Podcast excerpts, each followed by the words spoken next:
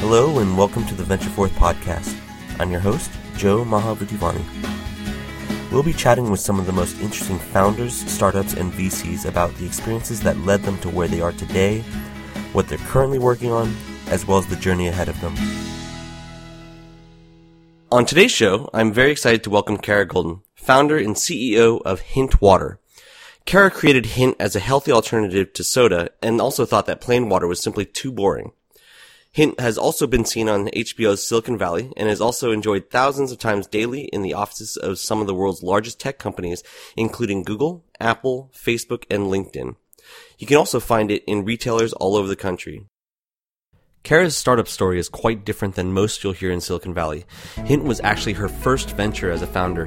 Before that, she helped build publishing and tech startups that are now household names, including Time Magazine, CNN, and then AOL, where she ran their online commerce business. Then, 12 years ago, she found herself between jobs and facing the uphill battle of trying to get healthy. You know, I never thought to myself, okay, one day when I really get to do what I want to do. I'm going to go start a beverage company. I mean, instead it was, it was kind of an accidental startup in many ways because I was really going through a time when I was trying to lose weight. I had developed terrible adult acne that I didn't even have as a kid. And I thought, you know, I really like want to figure out while I'm trying to figure out what I want to do with the rest of my life. I want to figure out how I actually get healthy and how I, you know, live the best life that I can live. And, and in addition to that, I had young kids. I have four kids. Um, but at that time, I, I was, uh, had three kids and I thought, I want to make sure that they don't have any health issues either. And, and, you know, it's funny because I, I, uh, look back on the time and people ask me, you know, was I sick? It wasn't that I was like, obviously sick. I mean, as my friends used to say, I, I wore my weight well. I was like a little heavy, but it wasn't like I was obese by any means. And, you know, the acne is, is not something that is terribly unusual, but for me it was. And so I just, I really just thought, here's a time when I have time because I'm in between jobs to really pay attention and focus. And that's when I just decided, gosh, I'm really interested in, in this. And I was waking up every day and thinking, gosh, you know, I'm like doing all the right things. I'm exercising. I'm like feeling like I'm doing everything that I should be doing. And yet I'm not really getting as healthy as I want to be. So that's what was so upsetting to me. I really thought that you know, if I was eating something that had zero calories or very low calories, that that was going to be healthier for me. And one day I just decided uh, to look at my Diet Coke that I was drinking and saw that it just had a lot of ingredients that I didn't understand. And so because I didn't understand what they were, I decided to eliminate them from my life. And once that happened, uh, two and a half weeks later, I lost over 20 pounds then in about six months I lost almost 50 pounds. Wow. And so, yeah, it was pretty crazy. And, and I, you know, really started to be, you know, become more and more aware of not just what I was putting into my body, but what I was putting on my body. And, you know, what I've realized is how just because things get approved, it could mean that they have better lobbyists and things just kind of get pushed through because somebody knew somebody. And um, it's not necessarily having the consumers back. Right. Um, as a founder myself, like I've started companies, built software and, and, and that sort of thing, um, especially being here, like that's what we know. But what did you know about the food and beverage industry before starting Hint? You know, I can't say that I always wanted to be in food and beverage. My dad was actually in food. Um, at ConAgra. So he actually launched Healthy Choice um, oh, wow. many, many, many years ago. So I had sort of grown up around you know, being in the food and beverage industry, but I really felt like that wasn't um, necessarily something that I was going to do. I mean, when I left college, I thought I, I really wanted to write initially, and I thought if I can go, you know, write for any publication, I I really thought I'd love to go and work for um, Fortune magazine because I really believed that they, sim- in a very simple way, taught me how to understand finance. And so I, aspired to work at something that was you know, aspirational like that, that I thought was doing it in a simple way. So I always view like every piece of my career as, as a stepping point, but I didn't think it was a stepping point at the time. You end up doing what you're supposed to be doing, right? If you sort of allow that to kind of happen. So, and that's how I got to Hint as somebody who loves hint water, um, particularly hint fizz, particularly watermelon hint fizz, the, name of the the product is is super important. And, and when I first met you, uh, you had been presenting about branding. And I'm curious about how you kind of came upon the hint name and, and developed the brand, the bottle, and, and all that.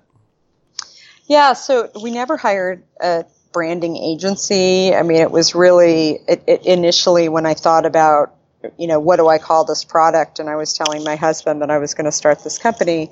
He uh, he said, you know, what's the name of this company? And I said, well, you know, it's it's got a little bit of flavor in it, and, and then water, and and uh, but I was thinking that you know, again, I was in this crazy time when I was having young kids, and and I uh, I don't know if any any other mothers or fathers out there call it this, but when I was giving my kids their initial like sippy cup, I was calling it Wawa.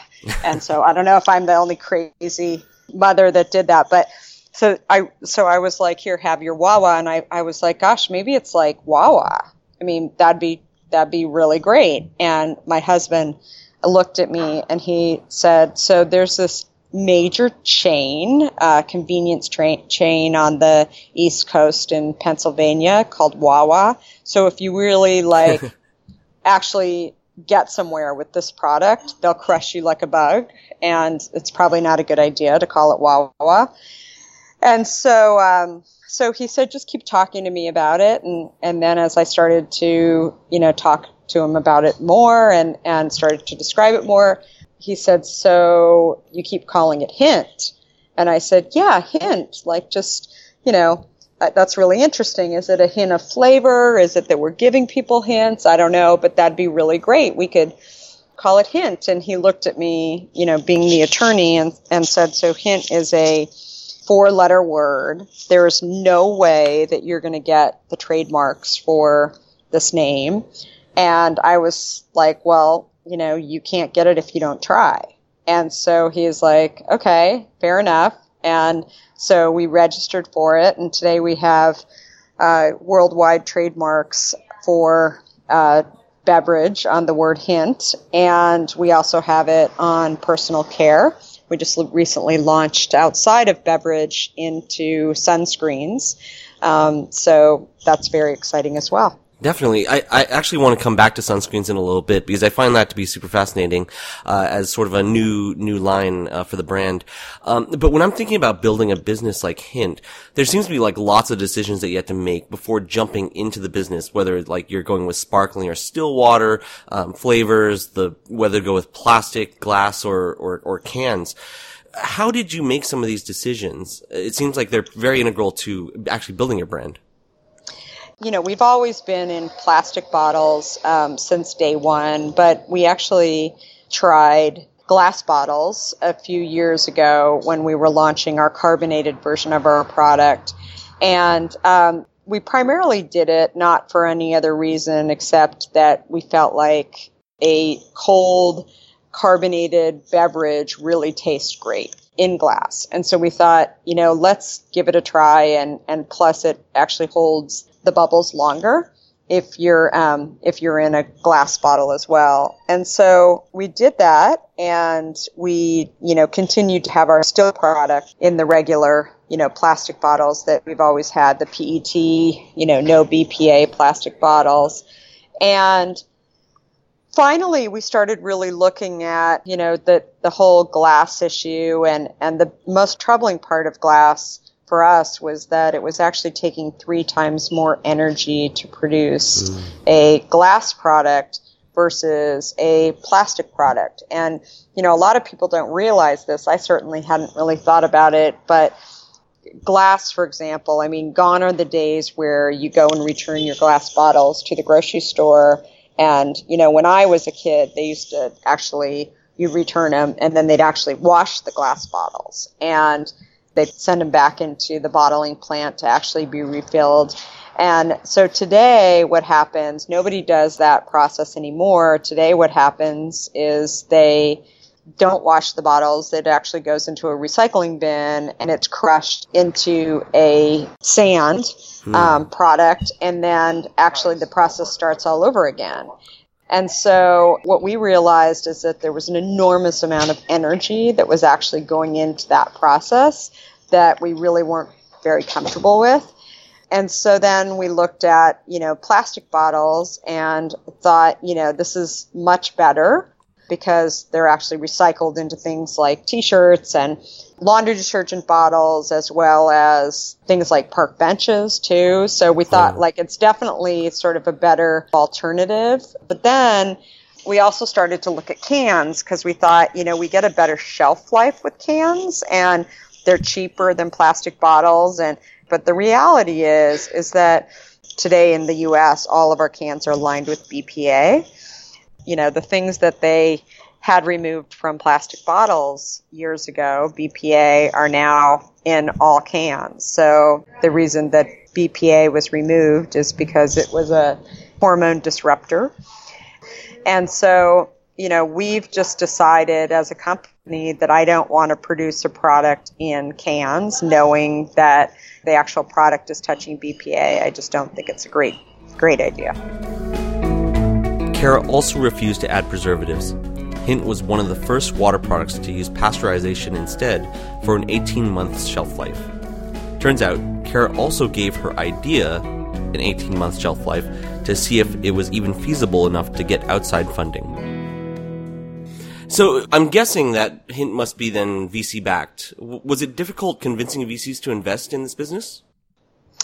So we've actually financed the company a little bit differently. Um, we initially, the first uh, 18 months, we didn't take any financial backing at all. We really, you know, I, I viewed it as a time when I was getting, you know, kind of my MBA in, in food and beverage and, and really understanding it because it, it truly was such a different thing than what I had been, you know, used to doing in, in publishing and then in tech.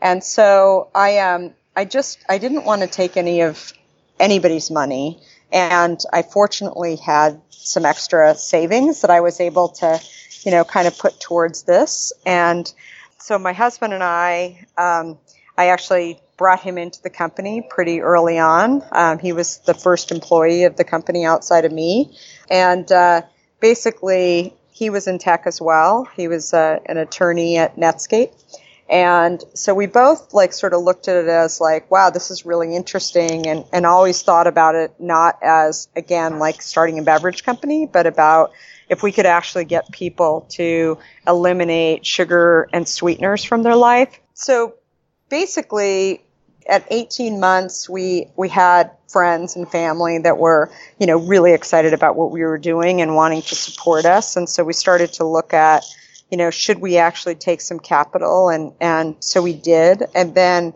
after uh, we did that, one of our distributors actually asked if he could invest in us as well. And so that ended up happening. And then we ended up getting a phone call from somebody who was with the Stella beer family um, out of Brussels, and they invested and then since then, we've had a number of individuals. We have over a hundred individuals um, involved in in the company from a financing perspective, and you know we haven't taken any private equity into the company. It's really been about you know individuals as well as family offices. Oh, fantastic! Yeah, that's awesome. I, so my first interaction, uh, the first time I ever tried Hint was when uh, when I was uh, interviewing at, at, Google, and uh, during one of the breaks, I, I reached for um, a hint in the in the fridge, and so it, I I'm really curious about how you've been, managed to get Hint into all these great tech companies, um, and really like I guess were potentially the first adopters of the product. Yeah, so you know it's not that crazy of a story. It's a lot of people have been like, oh wow, you know, you guys must have really focused on it and, and made it happen. But, you know, it was funny. We, um, I had a friend who was very early at Google, um, Omid Kordestani, and Omid um, one day was talking to me actually about joining Google, and I said, "Hey, why don't I come and actually sit down with you and kind of hear m- more about the opportunity?" And as we were talking, I, you know, had said that I was I had started this company, and you know, I wasn't sure exactly that I had to focus on it super like full time because it was kind of on autopilot and you know, I was excited about sort of the progress that we had made and and telling him about it. And then finally, somewhere along the way, he was like, "Oh, you know, we're going to start having food and beverages available to all of our employees here. You should really talk to the guy who runs food and beverage." And so he handed me, you know, the guy's name and said, you know, you should reach out to him. And I, I sort of was half listening, you know, when it, when he was telling me, right? Like I was like, oh yeah, yeah, yeah. And then I, I think I found the card a couple days later and, and said, okay, great. I'm going to do that. And then I ended up reaching out to him and he was like, oh yeah, definitely. We'll test it. You know, you're a friend of Omid's and happy to test it. And so so we gave him some product and then he called us a few days later and he's like wow you, you, know people really like the product a lot and how much can we wholesale it from you for? And and so that's really how it started. And you know it's funny people said well then how'd you get into all these other tech firms? And you know people move on from jobs and and then they call us and and know that we're a San Francisco company. And basically, I mean, it's a pretty simple, like, that's how it really got going. You know, we were responsive to people, right? Which I think in any industry, you have to be responsive. But I think also, you know, the key thing is that we were solving a problem for people, which was just like me trying to eliminate sugar and sweeteners from my diet. And that was like something that really resonated with other people cost is actually something I, I wanted to touch upon as well. Um, in let's say Target, for instance, you know, I think Hint retails for like a dollar fifty or so a bottle. Um, mm-hmm. and there's another extremely popular brand out there, um, Lacroix, that is, you know, I guess about like forty or fifty cents a can. You know, if you're at a grocery store, how do you make Hint stand out from competitors like that?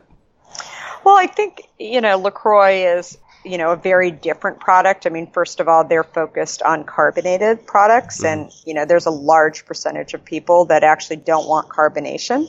So, you know, I think that they're probably closer to soda than actually water. Um, but having said that, we offer both still water as well as carbonated water. We also have a caffeinated version of our product too that is actually a super hot seller. But I think that the key thing for us is really, you know, A, offering choice, B, also using real ingredients, you know, especially if you're buying a product. I just think consumer rights to be able to to know exactly what's in their products is becoming more and more important for consumers to actually understand what they're what they're buying. So how many bottles of hint have been sold to date if you if you can say?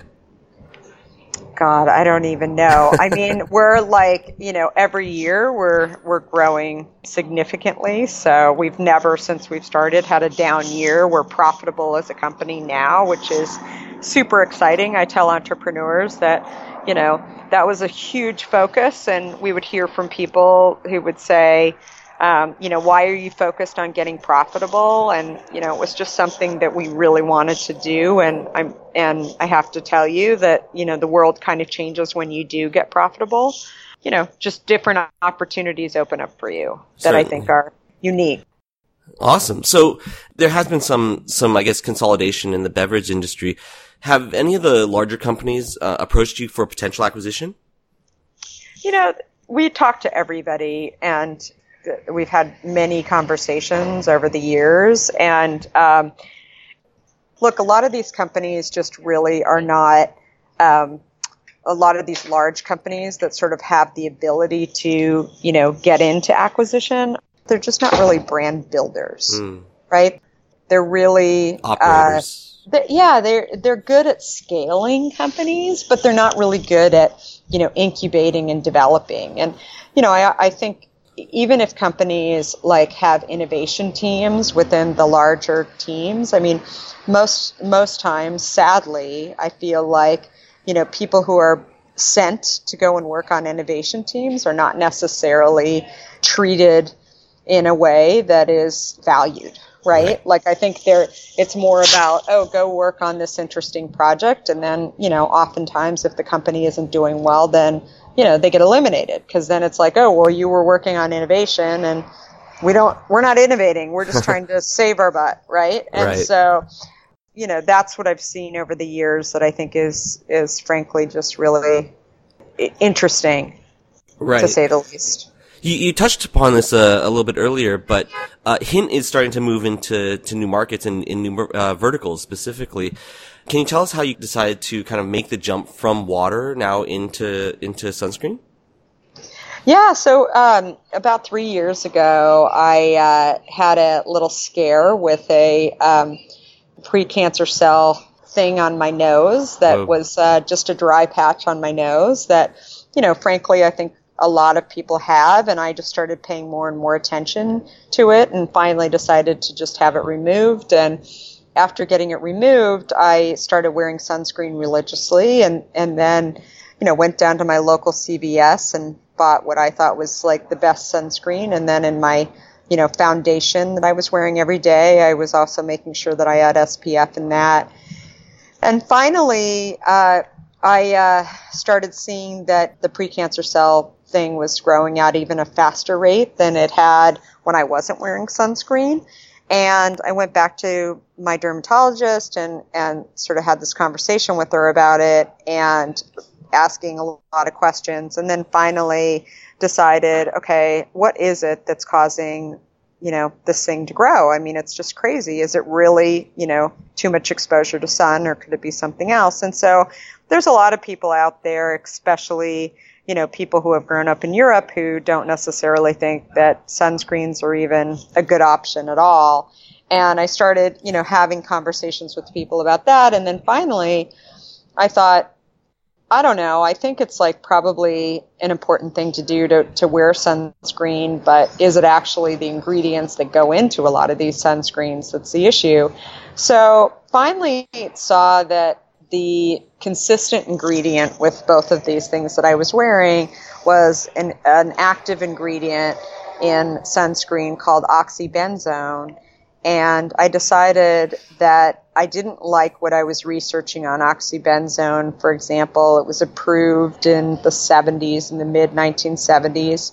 And um, at the time that it was approved, there was a lot of question about the product, including there were some studies that showed that oxybenzone could possibly exasperate precancer cell growth. I mean, this is in the 70s, right? And somehow it ended up getting approved.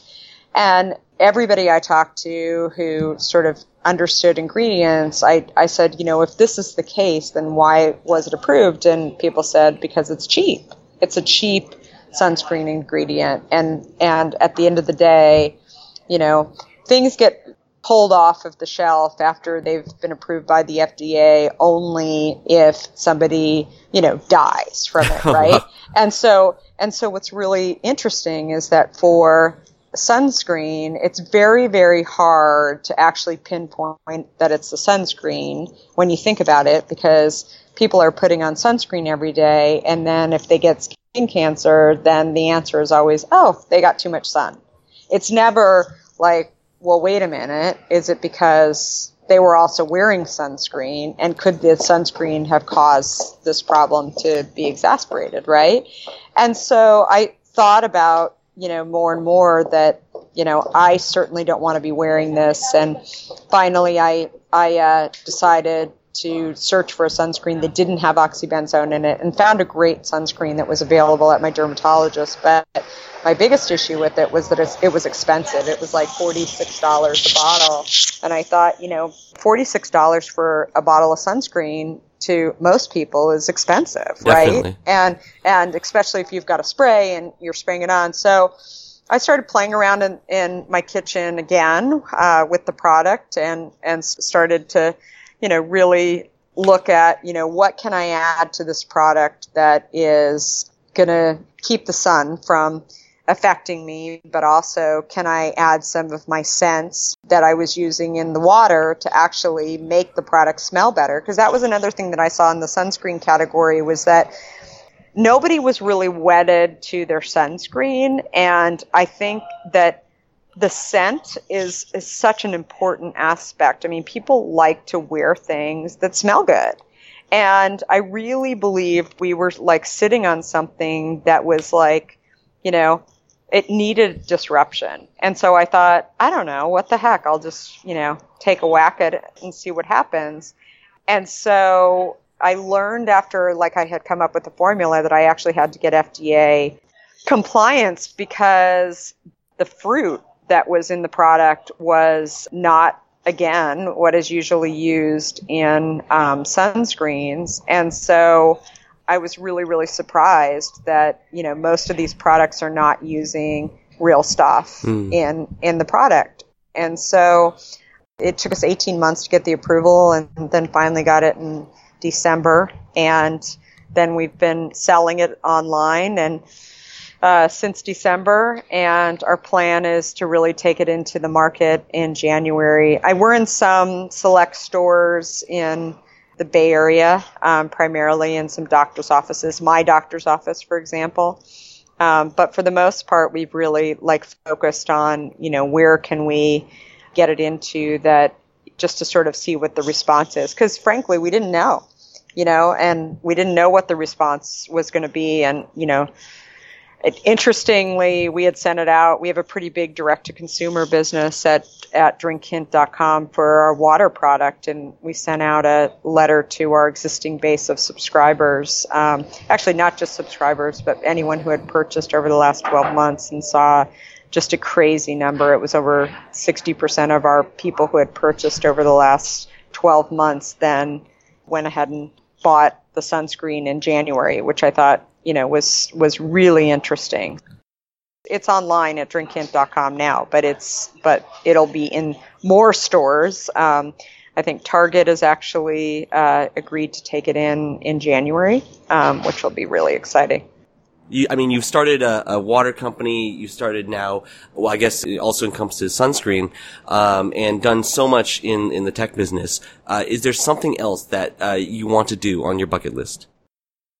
I, I, think the way that we think about the company is is really uh, the consumers running this company, and what can we do to solve problems that are so obvious to us, but are so surprising to so many consumers when they actually hear about it. So we're totally open to, you know, doing products in other companies. I frankly don't think we need to do like some other big lifestyle brands that we I don't think we need to really you know, launch a company with 5,000 SKUs in it, I think we can really focus on really solving problems in specific categories and, and still become a billion dollar brand.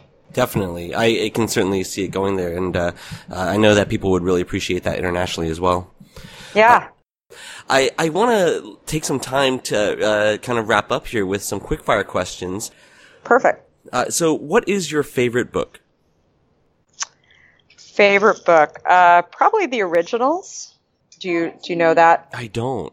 Book. Uh, it's Adam Grant. Um, and uh, I met Adam Grant shortly after reading the book. Uh, he actually gave an amazing TED talk um, at one point, but he really talks about how you know, entrepreneurs do not come in one shape or, or size. That you know, they have. There's a lot of different backstories. I think the consistent thing is passion mm-hmm. and sort of disruption. And uh, actually, he told me that if he would have met me before uh, publishing the book, he probably would have put me in there as well. so, uh, what is your favorite flavor of Hint?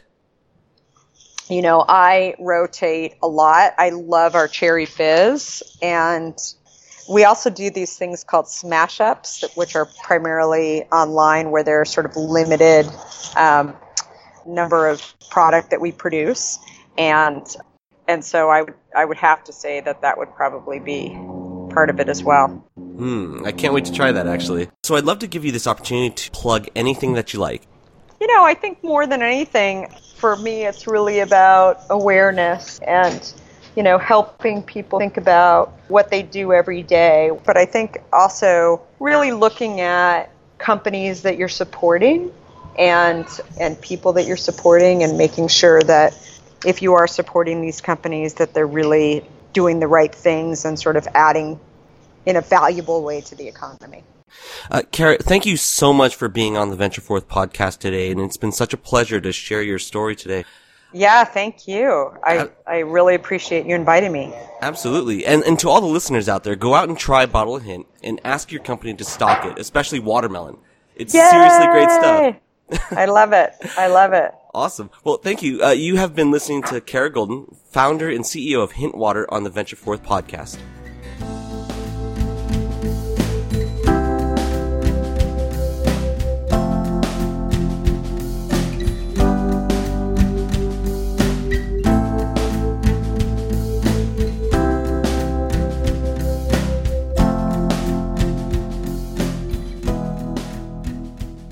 You enjoyed today's show, please subscribe to the Venture Forth podcast on iTunes, Google Play Music, Stitcher, or SoundCloud. You can also follow at Venture Forth Pod on Twitter for our latest updates. As always, I'm your host, Joe Mahabutivani, and thank you for listening to the Venture Forth podcast.